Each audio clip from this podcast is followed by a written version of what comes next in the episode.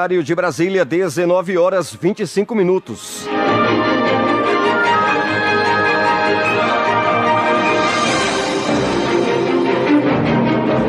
Olha, pandemia. Congresso terá comissão para discutir adiamento das eleições municipais. Fala, Cariane Costa. Uma comissão mista formada por deputados e senadores será instalada nos próximos dias para debater um possível adiamento das eleições municipais previstas para outubro. O anúncio foi feito pelo próprio presidente da Câmara, Rodrigo Maia, em coletiva de imprensa nesta terça-feira.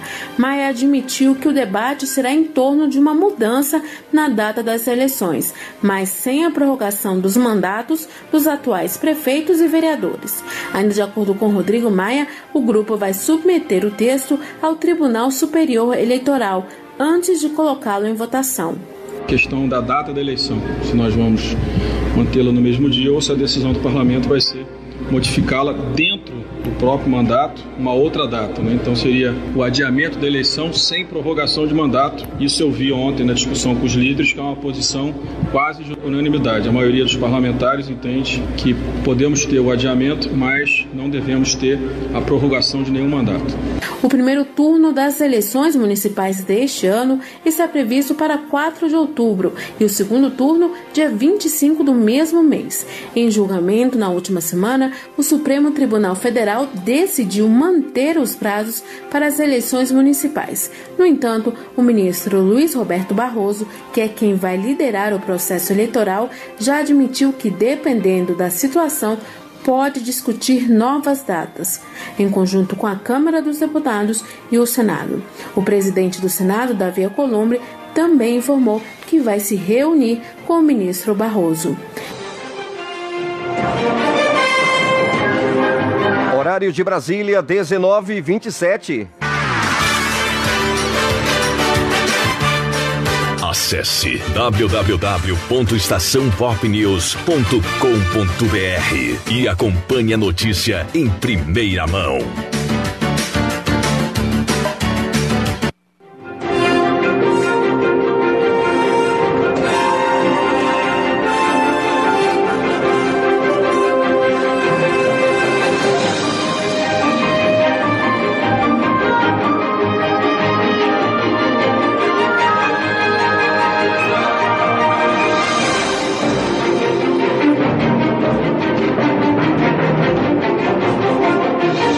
Agora no horário de Brasília, dezenove e trinta e dois, voltamos aqui com o nosso jornal Estação Pop News, que tem um oferecimento da Vale Criativa, a maior agência de publicidade da Bahia, oferecimento Odonto Brava, Farmácias Carvalho, Loja Nélios, famoso por vender barato, e oferecimento da Clínica Viver.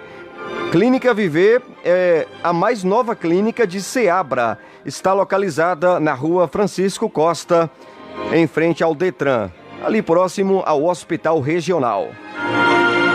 dezenove e trinta e dois, lembrando que tudo isso no final vira podcast. Vá lá no seu agregador de podcast preferido, eu recomendo o Spotify, e busque Estação Pop News. Meu amigo Davi, grande Davi Almeida, grande abraço para você, obrigado pela audiência, tá ligado no nosso programa. Quero abraçar o Carlos em Luiz Eduardo, próximo a Barreiras, tá ligadinho também através da Estação Pop Barreiras. Jornal Estação Pop News, sempre de segunda a sexta, das dezenove às vinte horas.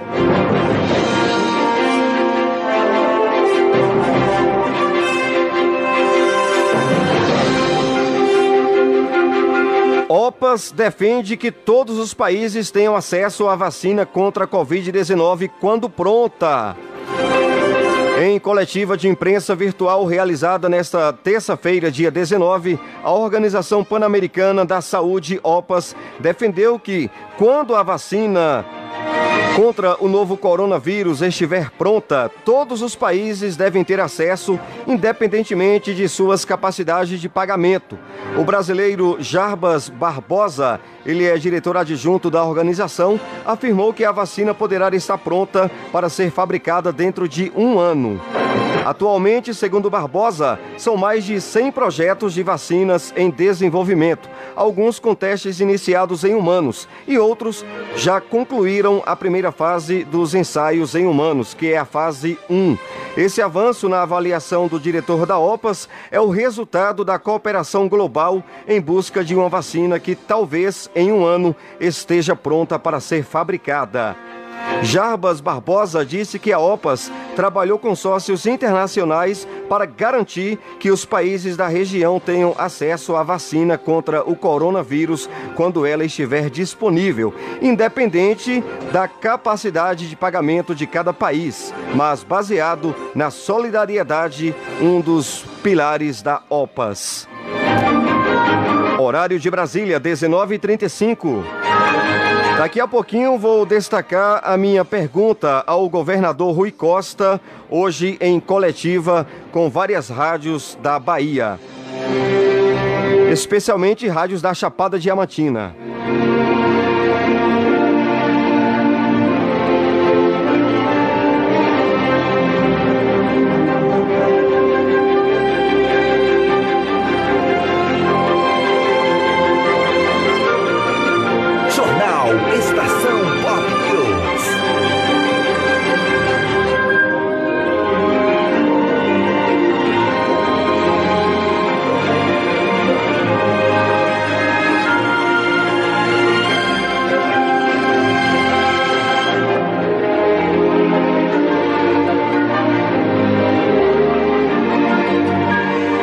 Municípios de São Paulo cobram da União rapidez na habilitação de leitos de U T I para pacientes com covid dezenove, e o destaque é de Eliane Gonçalves. O presidente do Conselho de Secretários Municipais de Saúde em São Paulo, Geraldo Repli, pediu para o Ministério da Saúde acelerar a habilitação dos leitos de U T I para pacientes com coronavírus. O apelo foi feito durante uma entrevista coletiva. E hoje nós temos quase mil leitos praticamente prontos, aguardando a habilitação. E você sabe muito bem, às vezes nós temos uma Santa Casa do Interior que tem cinco, dez leitos. Se não houver habilitação, ela não pode funcionar, porque não vai ter financiamento. E sem financiamento a gente não consegue sobreviver. Então, então aproveitando que nós estamos numa coletiva, a gente faz um apelo ao Ministério que habilite esses leitos aqui de São Paulo. Só depois do leito ser habilitado é que ele passa a receber os recursos do SUS. O Ministério da Saúde prometeu pagar a cada leito de U T I uma diária no valor de mil e seiscentos reais pelo período de noventa dias, o dobro do que é pago para leitos de terapia intensiva. Caso o governo federal não habilite os leitos, cabe ao governo do estado transferir os recursos para os municípios. A ocupação dos leitos de U T I é um dos critérios que vão determinar a flexibilização das medidas de isolamento no estado. Para que isso aconteça, menos de sessenta por cento dos leitos podem estar ocupados. O outro critério é a redução sistemática de casos por um período de duas semanas. Nessa terça-feira, mais de setenta e um por cento dos leitos de U T I estavam com pacientes em todo o estado. Na Grande São Paulo, esse índice foi de oitenta e oito por cento. No total, mais de nove mil e quinhentas pessoas internadas. Dessas, quase três mil e setecentas em terapia intensiva. Segundo a Secretaria de Saúde, o estado de São Paulo aguarda a habilitação de mais de mil e oitocentos leitos, tanto na capital quanto no interior. Questionado quantos leitos ainda precisam ser habilitados no estado e no país, o Ministério da Saúde informou em nota que desde o mês de abril já foram habilitados mil seiscentos e trinta e oito leitos no estado de São Paulo para atender pacientes graves de covid dezenove. A pasta não informou quantos leitos ainda aguardam habilitação, nem em São Paulo e nem no restante do país. Obrigado, Eliane. Agora dezenove e trinta e oito, horário de Brasília. Jornal Estação Pop News, oferecimento Café Chapada, Abraão Chaves e Atacadão da Madeira. O barato em madeira você encontra aqui. Caixa vai abrir agências em feriados antecipados de São Paulo para pagar auxílio emergencial. A decisão da direção do banco vale para essa sexta-feira, dia vinte e dois, e segunda-feira, dia vinte e cinco, datas escolhidas para antecipar os feriados de Corpus Christi e o Dia da Revolução Constitucionalista no estado. O destaque é de Renata Martins. Fala, Renata. As agências da Caixa Econômica em São Paulo vão abrir durante os feriados antecipados para pagar o auxílio emergencial. A decisão da direção do banco vale para esta sexta-feira, dia vinte e dois, e segunda-feira, dia vinte e cinco, datas escolhidas para antecipar os feriados de Corpus Christi e o Dia da Revolução Constitucionalista no Estado. Prefeitos de diversas cidades de São Paulo, inclusive a capital, estão antecipando os feriados para aumentar o isolamento social. Mas nesta terça-feira, o presidente da Caixa, Pedro Guimarães, informou que as agências vão abrir das oito horas da manhã às duas da tarde para realizar os pagamentos do auxílio emergencial. Não existe a possibilidade de pagar tanta gente em absolutamente poucos dias. Então a decisão é clara da Caixa Econômica Federal, amparada por todas as questões legais, amparada por todas as questões de contato, de defesa da, dos funcionários, dos clientes. Vamos abrir sim. Vamos manter todo o calendário, não alteraremos nada. Após a notícia, a Associação de Pessoal da Caixa e o Sindicato dos Bancários de São Paulo, Osasco e região encaminharam ofício ao presidente do banco. As entidades pedem que, por uma questão sanitária, a Caixa respeite o esforço das autoridades municipais para conter o avanço do coronavírus e mantenha as agências fechadas durante os feriados antecipados. A APCEF destaca que os saques em dinheiro da segunda parcela do auxílio emergencial para quem recebe por meio da poupança social digital só serão liberados no dia trinta de maio.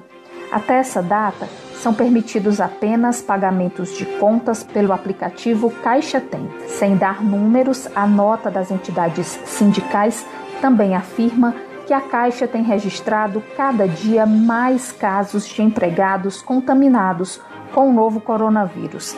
O banco não informou o número de infectados, mas de acordo com Pedro Guimarães, há quatro mortes por covid dezenove entre os funcionários. Segundo o presidente da Caixa, a instituição está adotando todas as medidas para proteger trabalhadores e clientes. Em outros bancos também perderam funcionários e não estão com este tipo de atendimento que nós estamos. Então, nós realizamos o máximo de proteção possível para os funcionários. E exatamente por isso, nós estamos espaçando o pagamento. Então, nós estamos, sim, com o máximo de proteção possível.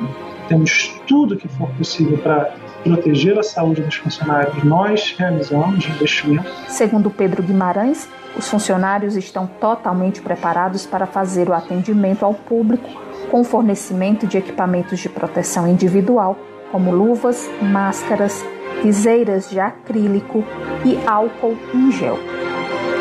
Obrigado, Renata Martins. Horários de Brasília, dezenove e quarenta e dois, na rede Estação Pop. Cidades do Rio prorroga medidas de isolamento por mais sete dias. A cidade do Rio de Janeiro prorrogou por mais sete dias as medidas de isolamento para conter a expansão da pandemia do novo coronavírus. Com isso, permanecem fechados os centros comerciais, o comércio não essencial e continua proibido estacionar na orla. Mesmo com a prorrogação das medidas, o prefeito Marcelo Crivella avalia que houve melhora na situação da pandemia na capital, porém ainda não o suficiente para a volta da normalidade. Especialistas demonstram que as medidas de isolamento na cidade têm surtido efeito. Crivella ressaltou que os resultados da quarentena também podem ser verificados pela diminuição de setenta por cento no movimento de carros e de pessoas nas ruas, além de oitenta por cento menos pessoas nos locais bloqueados pela prefeitura. Ele acrescentou que o, R, que o B R T e a Rio Ônibus indicam redução de setenta por cento no número de passageiros. Horário de Brasília, dezenove e quarenta e três. Volto rápido.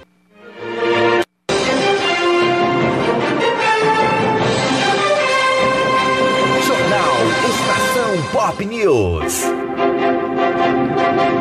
Voltamos no oferecimento da Vale Criativa, oferecimento Farmácias Carvalho, Loja Nélios, Café Chapada, Atacadão da Madeira e oferecimento também mais que especial da Clínica Viver, próximo ao Hospital Regional em Seabra, Chapada Diamantina.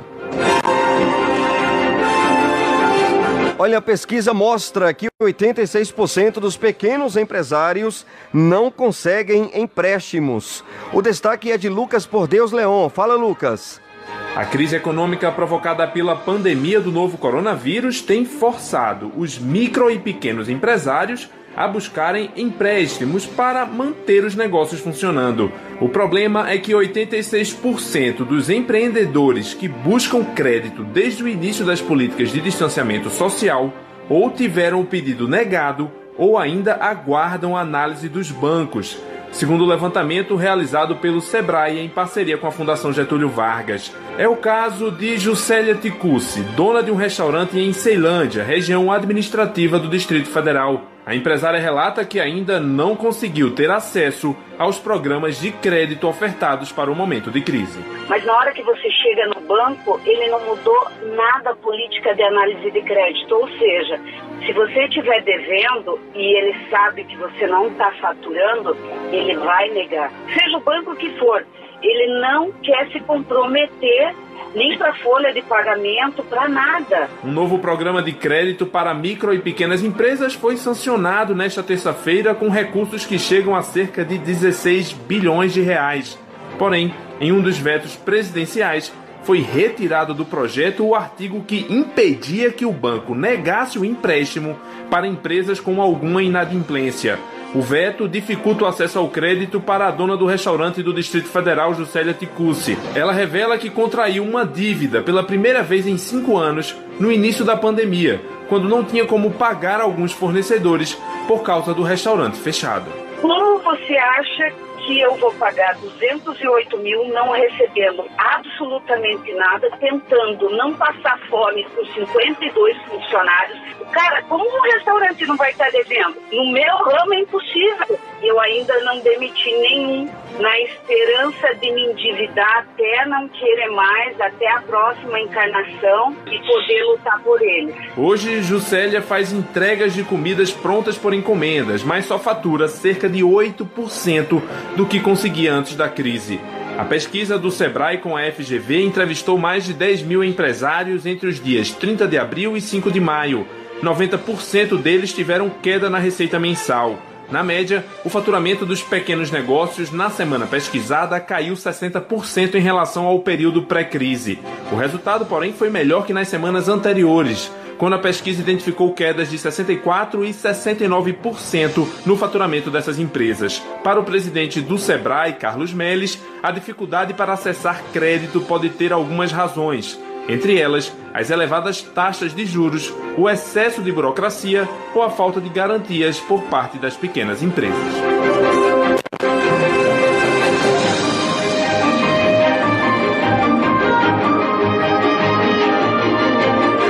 Cloroquina já é usada no Maranhão, Piauí e Bahia na fase inicial da covid dezenove. O Maranhão e a Bahia já fazem uso da hidroxicloroquina para o tratamento de pacientes com a covid dezenove, desde os primeiros dias de sintomas, de acordo com as secretarias de saúde desses estados. O Piauí também aconselha o uso, mas criou um grupo de estudo para analisar a, ef- a eficácia. Os detalhes quem conta é Dayane, Dayana Vitor. É isso mesmo, produção? Pronto, então vamos chamar com destaque Dayana Vitor. O Maranhão e a Bahia já fazem uso da hidroxicloroquina para o tratamento de pacientes com a covid dezenove desde os primeiros dias de sintomas, de acordo com as secretarias de saúde desses estados. As unidades hospitalares do Piauí também utilizam, mas no estado, o grupo de estudo analisa a eficácia do medicamento para este fim. Pacientes maranhenses diagnosticados com a covid dezenove que apresentarem até o quinto dia sintomas leves recebem um kit de remédios para o tratamento em casa, entre eles a hidroxicloroquina, azitromicina, um corticoide e vitaminas. Tudo é acompanhado de perto pelos médicos.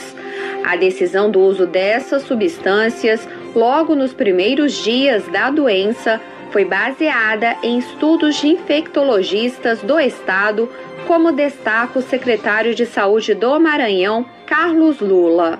Então, essa mudança que se deu três semanas atrás, mais ou menos, que é o tempo em que a gente abriu dois ambulatórios, um em São Luís e um em Imperatriz, e passou a distribuir isso nas U P As, se deu em razão de uma decisão da comunidade científica, dos infectologistas do Maranhão. Desde abril, a combinação da hidroxicloroquina e azitromicina é uma das opções de tratamento para contaminados pelo novo coronavírus na Bahia, como ressalta o secretário estadual de Saúde, Fábio Vilas Boas. Secretaria de Estado da Bahia, Secretaria de Saúde, o governo da Bahia vai estar liberando a hidroxicloroquina para emprego em pacientes com coronavírus que precisarem ser internados, tanto na rede pública quanto na rede privada. No Piauí, a hidroxicloroquina também é ministrada desde os primeiros sintomas da covid dezenove. Ainda assim, foi criado um grupo de trabalho para verificar a eficácia do tratamento. O diretor técnico de um hospital em Floriano, cidade a duzentos e quarenta quilômetros da capital Teresina, Justino Moreira, conta que lá, além da hidroxicloroquina, são ministrados azitromicina e corticoides. A gente usou muito no primeiro mês a medicação na segunda fase e isso não teve sucesso. Então hoje a gente ataca a, a, a doença na fase um de forma precoce e isso tem é, gerado um bom resultado até o momento. Mas a Associação Médica Brasileira, a Sociedade Brasileira de Pneumologia e a de Infectologia publicaram um documento com diretrizes para o tratamento da covid dezenove. As entidades desaconselham o uso da hidroxicloroquina. Um dos médicos que assinou o texto, o infectologista José Davi Urbaez, explica as razões. Porque o que se tem certo é que a hidroxicloroquina ou a cloroquina gera efeitos adversos que podem ser letais. Isso se não tem a mínima dúvida. Você pode induzir quadros de arritmias malignas e essas arritmias malignas levar à morte desses indivíduos. Até o momento, o Conselho Federal de Medicina e a Anvisa, Agência Nacional de Vigilância Sanitária, liberaram aos médicos a opção de prescrever a hidroxicloroquina como tratamento da covid dezenove, caso achem necessário. Tudo com consentimento dos pacientes. Muito bem, agora dezenove e cinquenta e cinco, horários de Brasília. Oferecimento Clínica Viver, Farmácias Carvalho, Loja Nélios, Atacadão da Madeira e oferecimento Café Chapada. Rede Estação Pop, Estação Pop News Salvador, Estação Pop Vitória da Conquista, Estação Pop Barreiras e Estação Pop Seabra. Essas são as rádios do Grupo Pop Web de Rádio. Horários de Brasília, faltam cinco para as oito. A Polícia Federal em Tabatinga, no Amazonas, iniciou investigação para apurar a responsabilidade criminal do pastor evangélico e servidor da Coordenação Regional do Alto Solimões da FUNAI, Davi Félix Cecílio, pela realização de um grande culto religioso no dia vinte e oito de março deste ano, na comunidade indígena Feijoal, em Benjamin Constant, com mais de quatrocentas pessoas durante o período de restrições por causa da pandemia da covid dezenove. O pedido de investigação partiu do Ministério Público Federal no Estado. Segundo a denúncia, tanto a coordenação regional da FUNAI do Alto Solimões quanto o Distrito Sanitário Indígena do Alto Solimões tentaram convencer o pastor a não realizar o evento, mas sem êxito. Horário de Brasília, dezenove e cinquenta e seis. E hoje na coletiva do governador Rui Costa, transmissão ao vivo aí através de várias rádios da Chapada Diamantina, várias rádios da Bahia, inclusive as emissoras do Grupo Pop Web de Rádio. E eu enviei a minha pergunta ao governador Rui Costa, e vocês vão conferir agora tanto a minha pergunta quanto a resposta do governador Rui Costa. dezenove e cinquenta e sete, horário de Brasília. Jornal Estação Pop News. Adson Alves, Rádio Estação Pop de Seabra. Que tipo de testes para a detecção da covid dezenove o governo do estado tem adotado? E por qual motivo, governador? Olha, é, nós recebemos alguns testes, chamado teste rápido, e nós distribuímos para os municípios. E se vier mais do Ministério, nós também iremos distribuir. Mas nós não adotamos este teste rápido como um protocolo estadual. Por quê? Porque o teste rápido, ele é, só é eficaz, só tem uma taxa alta de sucesso, de acerto no resultado, a partir do décimo dia de contagem. Ele começa a aumentar o percentual de acerto a partir do sétimo dia, mas é, taxas expressivas de acerto só do décimo dia em diante. Ou seja, é, boa parte das pessoas que fizessem o teste no quarto, quinto, sexto dia, sétimo dia de contágio, a pessoa estava com vírus, fez o exame e o resultado ia dar negativo. O que é que essa pessoa ia achar? Opa, deu negativo, eu não tenho a doença, eu posso circular livremente. E a pessoa está doente, contaminando todo mundo. Então nós optamos por ampliar a quantidade de testes de P C R, é aquele teste que com cotonete se coleta é, material no nariz ou na garganta. Esse teste tem um nível de acerto muito maior, é, um grau de precisão muito maior, e nós é, hoje fazemos mil e seiscentos testes desses por dia. É, a Bahia, dos vinte e sete estados da federação, foi o segundo estado do Brasil com maior número de testes de P C R, que é esse teste que eu me referi. Então é este teste que nós estamos fazendo hoje, além desse teste do governo do estado está sendo feito na capital, nós estamos fazendo também na cidade de Barreiras, na cidade de Iquié e na cidade de Vitória da Conquista. Então, nestes lugares, nós já estamos fazendo também o teste e ainda estamos chegando, esperando equipamentos e material para colocar em outras regiões. Então, essa é a estratégia que nós utilizamos de fazer o teste eh, via governo do estado. Muito bem, gente, agora falta um minuto para as vinte horas e o nosso jornal Estação Pop News fica por aqui. Outras notícias a qualquer momento no nosso plantão. Te vejo, uh, falo contigo, claro, através da Estação Pop News, Estação Pop Seabra, Salvador, Vitória da Conquista e Barreiras. Amanhã às oito da manhã tem o nosso Alô Brasil comigo na comunicação. E eu conto com a sua audiência. Grande abraço, Brasil!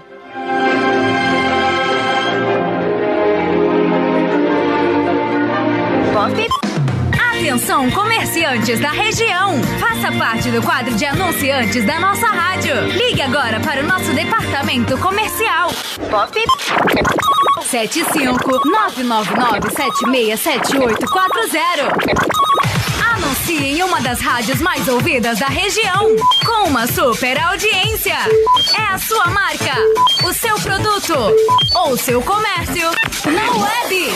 Pop! Tá todo mundo pop! Pop! Clique no ícone do Play Store no seu smartphone e procure pelo aplicativo disponível para Android e Apple. Pop! Você baixando o nosso aplicativo...